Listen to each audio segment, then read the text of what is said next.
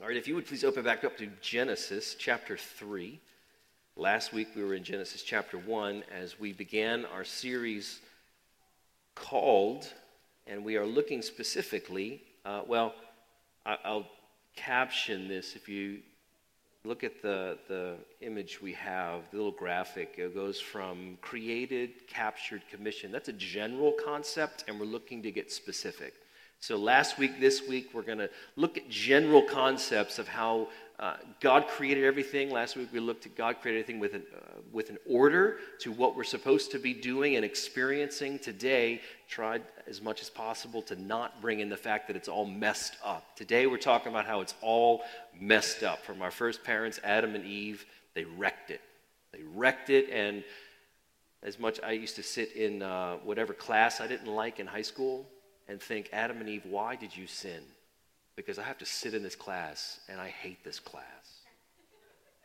That's, that was my level of theology back when I was a sophomore in high school, annoyed that I had to actually work in school because I have a little aversion. That's it's coming up because part of my manhood, because because of sin, men have some difficulties. But what we're doing, as we look at last week, there's a created order that God wants to express uh, order within himself, but also the, the variety and beauty of God in relationship with himself and how he, he creates man and woman to enjoy that with him. Sin comes in and wrecks that. It's, he doesn't, sin doesn't completely destroy us or it doesn't destroy God's image bearers, but sin distorts it. So that's why today, the, the title for today is Distorted that there is a, a marred wandering that we are experiencing as human beings. And ultimately, we'll look at how uh, Jesus is the one to recreate. He makes us new creatures, new creations. God makes us new creatures in Christ to experience because God's looking to redeem and restore all that sin has marred. He doesn't want us going about wandering anymore. He wants us to go about reclaiming the order with which he made man and woman. But when sin is there, we have, we have, we get tripped up by stuff. So while there's an order, there's also sin right there. So as we go through this series, we're going to look at manhood and womanhood and what it means to, to be uh, um, a husband and wife and, and what it means for us to, to glorify God with our sexuality, our individuality what it means as children to glorify God. There's a calling upon children as well. As we go through those, we're looking to bring God as an order, sin's right there at our elbow, looking to mess things up and distort it. So that's kind of been the, it's going to be, just to help you understand as, as we approach going through this series. But now, uh, verses 1 through 13 is what we're, we're going to look at three scriptures today. We're going to be in Genesis 3, and then Romans 1, and then 2 Corinthians 5. Uh, but the word of the Lord says this a famous story, but important. That's why it's, it's chapter 3. We don't get much into the story, do we, before we get some bad news. Now, the serpent was more crafty than, than any other beast of the field that the Lord God had made. He said to the woman, Did God actually say, You shall not eat of any tree in the garden? And the woman said to the serpent, We may eat of the tree of the fruit of the trees in the garden. But God said, You shall not eat of the fruit of the tree that is in the midst of the garden, neither shall you touch it, lest you die. But the serpent said to the woman, You will certain you will not surely die. For God knows that when you eat of it, your eyes will be opened, and you will be like God, knowing good and evil. So when the woman saw that the tree was good for food, and that it was the delight to her to the eyes, and that the tree was to be desired to make one wise, she took of its fruit and ate, and also gave some to her husband who was with her, and he ate. And the eyes of both were opened, and they knew that they were naked. And they sewed fig leaves together and made themselves loincloths. And they heard the sound of the Lord walking in the garden in the cool of the day, and the man and his wife hid themselves from the presence of the Lord God among the trees of the garden. But the Lord God called to the man and said to him, Where are you? And he said, I heard the sound of you in the garden. I was afraid because I was naked and I hid myself. He said, Who told you you were naked? Have you eaten of the tree of which I commanded you not to eat? The man said, The woman whom you gave to me, she gave me the fruit of the tree, and I ate. And the Lord God said to the woman, What is this that you have done? The woman said, The serpent deceived me, and I ate. Father, we ask for the Spirit's illumination as we consider your word, so we will have a, a big capacity to understand your calling to us. Lord, you, you called to us just like you called to the man in this passage. We want to respond, we want understanding. So we ask it in Jesus' name. Amen. If any of you are wayfinders and you like to go get lost in the woods and stuff, an instrument that would be useful to you is a compass, right? Compass, uh, the, the only compasses I've ever used have just been toys. I haven't really needed anything. I can tell from the sun. No, I can't. I don't know where wind's blowing from. I have to like look around. I have to see flags to know what's going on. But we know how a compass works. Compass points to true north, the magnetic field of the North Pole, so the compass is pointing to the north so we can orient where we are and also understand where we're going. Now, last week, as we considered God's gracious order as it's revealed, God's order is a magnetic, it's a moral, spiritual, it's a North Pole. It's, it's true north for everything that God has made it. God wants everything to point to Him. And what happens when a compass can't find true north? You ever pick up a, a, broken compass and the, the thing just dangles, the arrow just dangles, and you can't get anything. You can like swish it around. Remember the Pirates of the Caribbean movies where Jack Sparrow would take out his compass? You know why he was, it was always kind of, because it was following his desires. Wherever, whatever he, his compass pointed to whatever he was desiring. And that's a, a, good caption to understand. That's what sin entering the world does to our moral compass, to our spiritual compass. What, what, what God has created to point to Him, all of a sudden we change and we want our desires to be what we worship. And so we're looking for what we desire most. Now, it's, it's kind of still true because what we want and desire most is God. We just think He's not going to give it to us, like Eve. Eve was tempted to think that Satan came, the, the first temptation he gives Eve, God's withholding from you because he knows when you eat that you'll be like him. So he's not giving you all of himself.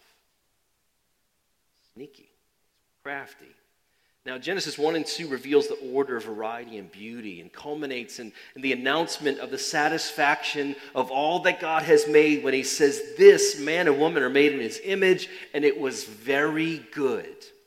And here, only three chapters into the Bible, we read that sin enters the scene and it stays on the scene, corrupting the good of God's creation, particularly corrupting man and woman as image bearers of God. What, what held the true north of good as image bearers got distorted into marred image bearing. Rather than man and woman fulfilling their beautiful purpose, man and woman are now marred representations of God's image, wandering about bound, uh, without boundaries of the Garden of Eden. It's like we, we have a sign hanging on us around our necks that says out of order. Things don't work right, things are out of order because of sin. God's image bearers are not irredeemable, though. God's not given up on humans. We don't give up on humans. Distorted and wandering, man still bears God's image in a visible way that God holds man accountable for. Unbelievers are held accountable for their image bearing. Christians are held accountable for image bearing. Sin has left man confused uh, to where that's, we're just walking contradictions of our status of image bearing. We are image bearers, but it's marred. And we think that we actually have the beauty, but God has the beauty. And we want God to rearrange things to accept our definition of what we think life is and our image that we want. But we walk around wandering, never ending, exhausted in our quest for joy. Theologian Henri Blocher, uh, in his book In the Beginning, said this We must state both that after his revolt, mankind remains mankind, and also that mankind has radically changed, that he is but a grisly shadow of himself. I like how he uses that word grisly. Mankind remains the image of a God, inviolable. I had to look that up. I had to look how to pronounce it. It means unbroken, unviolable, and responsible, but has become a contradictory image, one might say a caricature, a witness against himself. Even in the state man is in because of his own rebellion, God's grace is revealed in his wisdom to redeem and restore his image bearers. This is where God's love shows up. God's love is our big caption for this morning. God's love is displayed and extended to us through Jesus to redeem, restore, and reconcile for full and joyful union with God. God's love is displayed and it's, it's extended to us. God's love shows us, shows up in Jesus to redeem us, restore us, and reconcile us to full union with God. But let's think about sin's impact, though. There's a deep impact. First point is there's a deep impact that sin has, and it's, it's a radical corruption.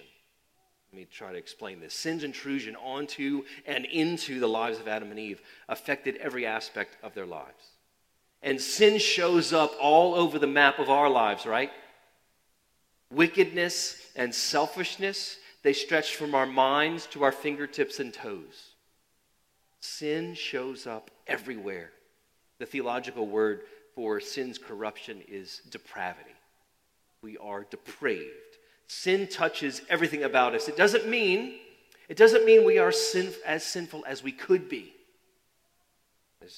We are not utterly wicked without any capability of good. Uh, the example is given that even Adolf Hitler loved his mother.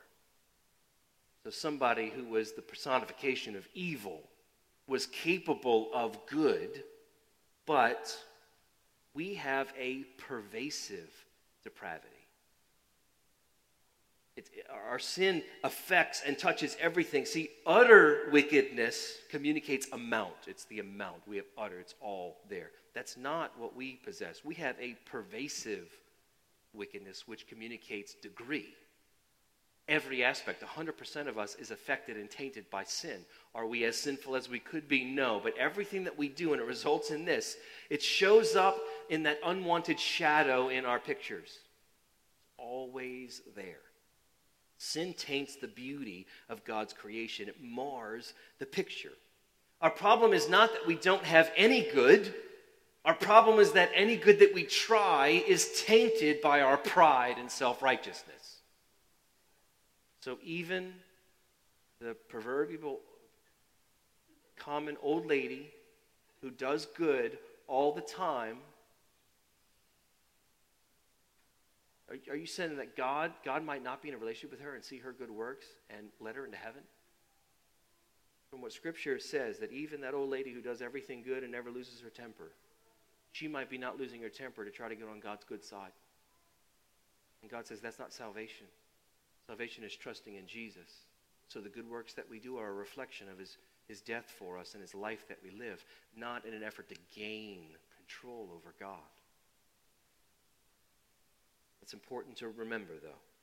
Sin does not cancel us out as image bearers. It doesn't make us irreparable or, or irrecoverable or irredeemable. Even amid the sinful effects of our pervasive wickedness, we still have dignity, worth, and value as God's image bearers. That's why we stand, we can stand with unbelievers and say, that person matters, and that person matters, and this person matters. Everybody matters, yes, because everyone has dignity worth, and value. We can also say that creatures matter. Sin disqualifies us from enjoyment of God. Sin does not disqualify us from our dignity and our value as God's creatures, as his image bearers. Sin just makes us value ourselves too much and value ourselves for all the wrong reasons. Now, when this radical corruption came in, it discommunioned us from God. That's what we see with Adam and Eve. God uh, kicks them out of the Garden of Eden and he blocks the door with some uh, angels with flaming swords. Sin has disconnected us from fellowship and communion with God uh, to where we, we long for Eden, but we keep on bumping up into those flaming swords. And we see this in our culture, it's all over our culture. Man longs for Eden. That's why we want vaccines. That's why we want cures to cancer. And those are, those are the grace of God to be able to extend his wisdom and knowledge to everybody, even unbelievers, those who want to turn their discovery into their own self worship and self exaltation. God says, I'm going to let, I'm going to share my wisdom with my image bearers for the good because he, he wants people to recognize there was an Eden. And we know from the story of Scripture that we don't go back to Eden, we go to a new and a new earth where that same tree, God, God uprooted that tree of life from the Garden of Eden. He put it in a new garden, and we get to eat of that tree. Our relationship with God has been broken by sin. Our communion is lost. We have no lasting joy. And the effect of our discommunion, our disconnectedness, is the desire of every man, woman, and child to reorder and repurpose God's creation we forsake God's order and his purpose, and we end up exalting ourselves and his creation or abusing ourselves and his creation. So we, we kind of are on this spectrum whether we exalt or abuse because we have forsaken God's order and purpose. Here's how it shows up in our lives. Our attempts to reorder life show up like this, and, in just in common man. Spiritually, we want to reorder spirituality we have usurped God's authority, we've taken it over, hostile takeover, and now expect Him to obey our rules in our relationship with Him. We seek to control God through our performance. God, I've done this much for you, so I expect you to do this for me. And we, we expect to do good for God and avoid suffering. We expect to do good for God and avoid disease and calamity. We expect that from God. God, you need to play by our rules now. Or we will seek to control God by completely neglecting his righteousness. I don't like your righteousness. I like my righteousness. So, God, accept me for who I am. I don't care about your, your order and your purpose for my life. No, you get to accept me for who I am now. That's how we attempt to reorder spiritually. We want to reorder emotionally. And I would bring this uh, to our minds that, you know, we have, within the emotional context of how we live, we think our emotions are inescapable. And we will, we will fall under labels, perhaps, emotional labels, or we will try to use emotion to get over our emotion. This happens when we talk incessantly about how we're feeling. Because we're trying, I have a bad life and I'm, I have sorrow right here, so I want to talk about my sorrow in the attempt to get love and acceptance from you to overcome my sorrow. And we play this weird little game, but what we're doing is going around and not so merry go around, and we're in, we feel in it, that we can, can't ever escape our emotions. Mentally, culture, man, seeks that the answer to life is in knowledge. And particularly what is happening today. I saw a quote the other day where it was the science that's an oxymoron. It's moronic. Also an oxymoron. The science. What is that? It's so vague, but everybody wants the science. What is that? It's a desire to have knowledge answer everything. And if we can just do enough experiments, then we'll finally answer. But all we know is that when we do more and more experiments, I think it shows that people are looking for an answer when they do an experiment. That's why we have all different kind of opinions about stuff if, you know, the great, the great scientists and mathematicians that have ever lived on this planet started by saying, God revealed it. God created it. He revealed it. I want to discover it. And that's why mathematical equations the way we do. Pascal, Blaise Pascal, man of God. He, he described his salvation in one word. You know what it was? Fire. His moment that he received Christ, he said it was fire. I love that. That's a smart man. Now, we do, mentally, we look for knowledge, but physically, and this is growing in our culture with the moral, uh, the, the, moral change that's seeking to happen, the moral revolution that's, seek, that's taking place in our culture. Uh, there's the pursuit of physical pleasure beyond all anything else. If it feels good, do it.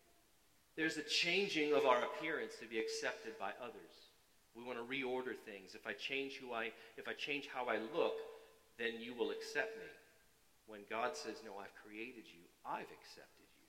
We reorder that, we repurpose it. Or, to the extreme, altering appearance for expression, changing the body, changing the, the physical features, changing gender to be able to tell God, you, you were not wise, God. You withheld from me because I'm not who I really am as your creation. So I need to change who I am. And changing our appearance, changing gender, I think is the ultimate expression of autonomy, which is the, that's what happened when Adam and Eve ate that fruit. They said, God, we don't want to follow your rules. We want to make up the rules, and we'd actually like you to obey our rules. There's the deep impact of sin. And now man is on a quest searching for identity. But there's a particular identity that he's looking for. Let's go to Romans 1. In the New Testament. Romans chapter 1, where the Apostle Paul is, he's describing the effects of sin. Here's what happens when man, from the deep impact that sin does in man's heart, but watch how man responds to it. Verse 18. For the wrath of God is revealed from heaven against all ungodliness and unrighteousness of men, who by their unrighteousness suppress the truth. That's how man starts. All right, God, you're reminding me of this? Well, I'm going to keep on sinning just to hush you up. For what can be known about God is plain to them because God has shown it to them. For his invisible attributes, namely his eternal power and divine nature, have been clearly perceived even since the creation of the world. So Paul is saying the created order reveals God, and man is denying that, seeking to repurpose it in the things that have been made. So they are without excuse. Verse 21. For although they knew God, they did not honor God as God, or honor him as God, or give thanks to him, but became futile in their thinking, and their foolish hearts were darkened. So, what's the aftermath? Claiming to be wise, they became fools, and exchanged the glory of God, the glory of the immortal God, for images resembling mortal man, and birds, and animals, and creeping things. So, what is, what's been exchanged? There's an exchange that's happened if you go down to verse 25. Oh, verse 24. Therefore the Lord gave them up in their lust, gave them up in the lusts of their hearts to impurity, to the dishonoring of their bodies among themselves, because they exchanged the truth about God for a lie, and worshipped and served the creature rather than the Creator who is blessed forever. Amen. So what in this exchange, we have a deep impact and, and we continue to exchange God's image for our image. What we end up doing is looking for our own image in our lives rather than looking for God's image displayed through us. As the aftermath of man's revolt against God's loving rule and reign, man now desires to sit on the throne where only God belongs and rule according to his desires, which are all corrupted and distorted result now is competing thrones. We have a competing throne between God and us, and we have competing thrones between us and us. We have everything now is a rival throne where we think we sit on the throne. So we will fight and we will try to get our way. And we, why? Because I want to be king. I, I want to rule everything in my life. And I want everything to be about me. And I want everybody to obey what, what I think, even if it's just be quiet right now. Because I want some quiet. That's how sin shows up. Rather than living out the beautiful purpose of God as his image bearer, man now seeks to recreate and listen, replicate his own image in all the categories of life while then condemning all other reflections. Because we're bumping into i don't want your reflection uh, to show up in my life. I want my reflection. I want to replicate my image and my desires constantly. So if you get in my way i'm going to step on you corporate America is, is displaying this beautifully, huh? I'm going to step on you to promote myself because I want an image that I'm gonna, that's going to be satisfactory to me. We look for ourselves in our relationship with God. We think God should think like we do. We think God should give us what we want when we want it. Our relationship, uh, uh, we look for ourselves in our relationship with others. This happens when we, we begin to coddle our personalities We think that no, I just have to I have to be sensitive. I'm sensitive. You can be somebody, somebody sensitive with me, or I'm just harsh, so everybody else can be harsh like I am. You just have to own it and just deal with it. And also, we think that God, uh, our image, our own image, should show up in our relationship with ourselves, others. When we are angered, we get the chorus of horns out there, huh? We are angered when others don't act like we do and think like we do. We all at some point get irritated when others are just stupid. Like, why are you being so stupid right now? Sorry if your kids your kids aren't allowed to say that, and I just totally gave them permission. Pastor Jeff said the S word. I apologize. My kids still aren't allowed to say that. No. well, sort of. to one another in describing an action, uh, uh, describing an event, they are not allowed, seriously, they are not allowed to say that toward one another. So my, in our house, we don't call each other, you're being so stupid right now. Nope, no, no, that does not happen. Describing an event, that is stupid. Racism is stupid. That's okay. So that's how we, they're old enough now to know the distinction. So if your parents, trying to backtrack here, don't do that. Don't use the S word. We are intolerant of everybody's ignorance because we just think we think right and everybody should think like us and the world will go better. Look, this replication of our image is now, uh, it shows up in our culture by, I've heard this phrase over the past several months of people wanting to be the best version of themselves. I just want to be the best version of me. You know, when I, when I hear that, I hear more self worship than self denial, right? I hear more, you know, I want to glorify who I am. I want to be the best version of myself, which means I just look more, I look deeper in who I am. But when we go deep, what we find is the impact of our sin, not the freedom that we long for, not the expression that we think is going to help us.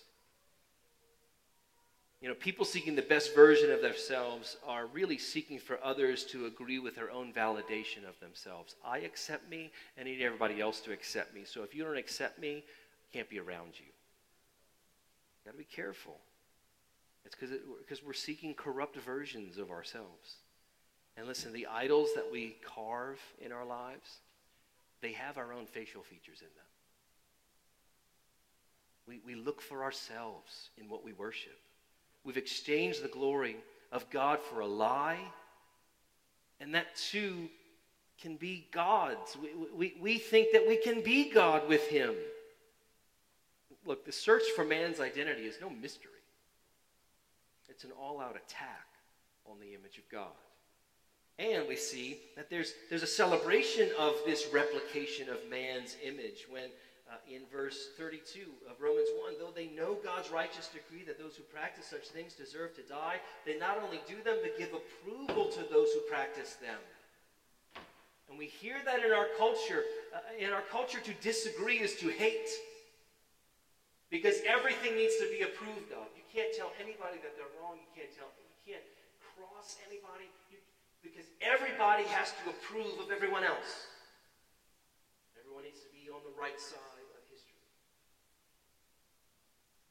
And that's the right side of history is just a mold that culture has created that forces everybody into that mold. And then you got all the virtue signal that's happening from everybody else. Like all the companies, that's your virtue signals first.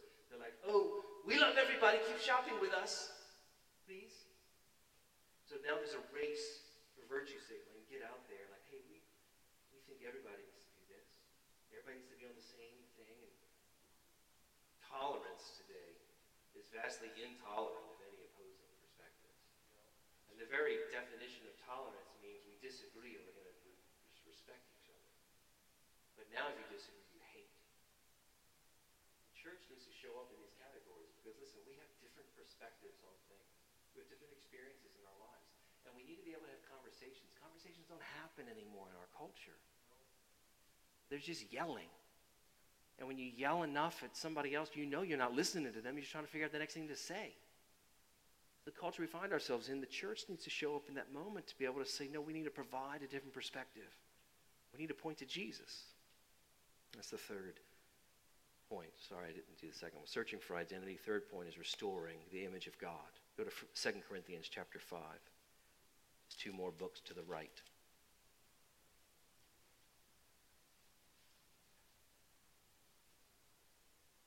Here's God's plan. He redeems, he recreates, he reconciles. And that's who we are. That, that frames our calling as, as Christians. Verse 14 For the love of Christ controls us, because we have concluded this that one has died for all, therefore all have died, and he died for all, that those who live might no longer live for themselves, but for him who for their sake died and was raised. Synthesize that to this Jesus' love controls us so we don't live for ourselves, we live for him. So whenever we like are struggling, I just want to live for Jesus, you need to recognize his love because when you recognize his love, it'll control you and you will live for him and deny yourself. Verse 16, from now on, therefore, we know we regard no one according to the flesh. Even though we once regarded Christ according to the flesh, we regard him thus no longer. Therefore, if anyone is in Christ, he is a new creation. The old has passed away. Behold, the new has come. Cue my children singing the song. If any man be in Christ, he is a new creation, is a new creation, is a new creation. Got to play those songs. I still sing them when I read that. But it's true. Any man is in Christ, he is a new creation. What does that mean for us spiritually? That means we don't have to reorder and make God obey us. We get to obey him.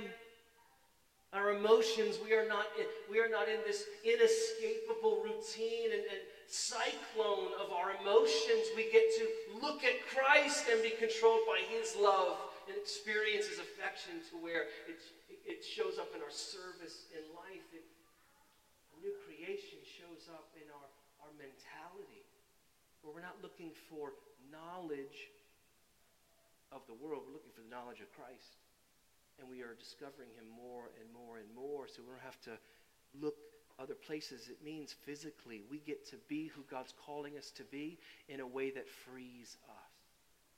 So we don't have to look for a particular expression. When we walk out uh, in marriage counseling, um, there's, a, there's a theme that doesn't take long to get to. And it's usually the conflict that happens in a husband and wife relationship is because somebody's not doing their role. The husband's not per- performing in his role effectively. The wife is not performing in her role effectively. Why? Because their relationship with God is probably off. So it's easy. When my wife and I have conflict, it's, my first concept is usually that I'm going before the Lord. God, how have I not nourished and cherished my wife lately? Because I know that's what produced this conflict. Because my role is to love and nourish and cherish.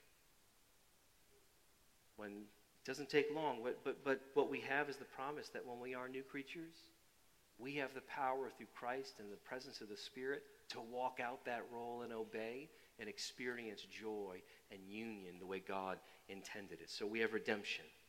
The glory of God is forever seen and celebrated in the wise and beautiful plan to send his Son to capture us for himself.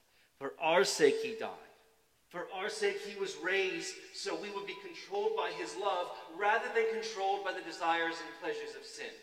We get to be controlled by his love. And he, he recreates. We are new creations.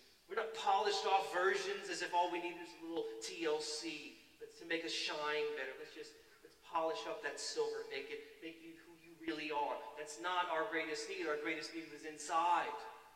As Jesus said, it's what's inside that corrupts. And that's where sin Jesus comes and touches that part of us.